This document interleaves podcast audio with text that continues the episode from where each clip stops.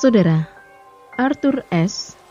adalah petenis kulit hitam dari Amerika yang memenangkan tiga gelar juara Grand Slam. Amerika Open 1968,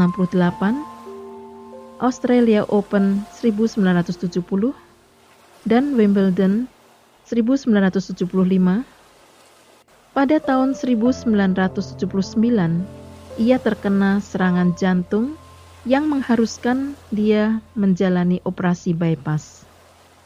Setelah dua kali operasi, bukannya sembuh, dia malah harus menghadapi kenyataan pahit. Dia terinfeksi HIV melalui transfusi darah yang ia terima. Seorang penggemarnya menulis surat kepadanya. Mengapa Tuhan memilihmu untuk menderita penyakit itu? S menjawab, Di dunia ini ada 50 juta anak yang ingin bermain tenis. Di antaranya, ada 5 juta orang yang bisa belajar bermain tenis. Kemudian ada 500 ribu yang belajar menjadi pemain tenis profesional. Dan cuma 50 ribu datang ke arena untuk bertanding. 5 ribu di antaranya mencapai turnamen Grand Slam.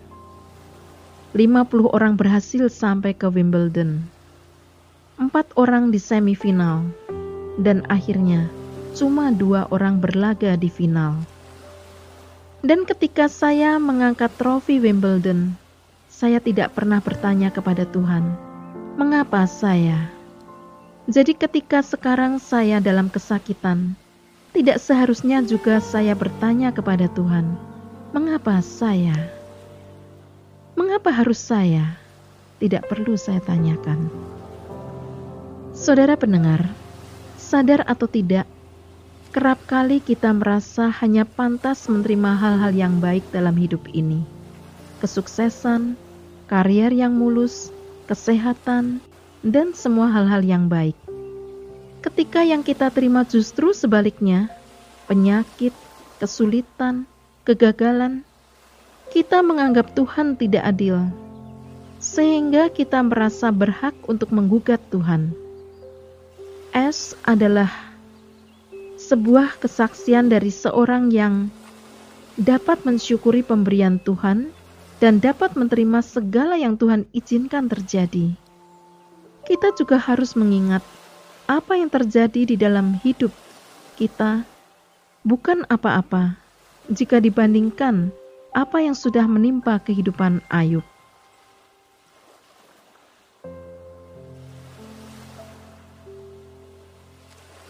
Saudara, Ayub memang contoh yang luar biasa di dalam Alkitab.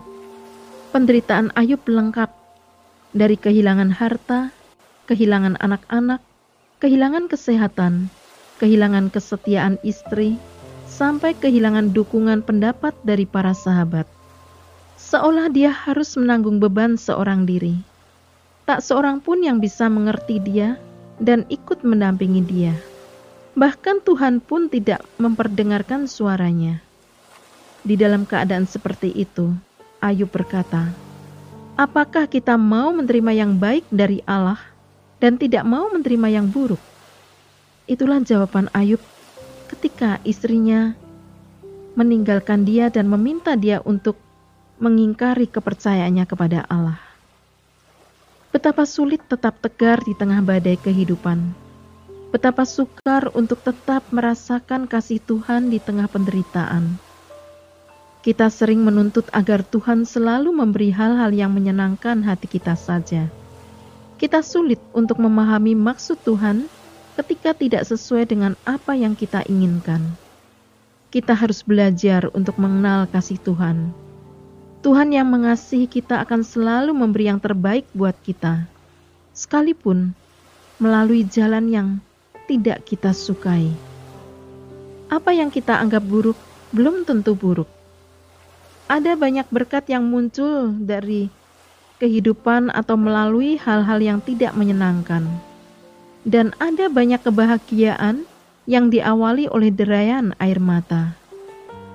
Ketika beban berat menekan, mari kita teguh memandang pada Allah yang Maha Bijaksana.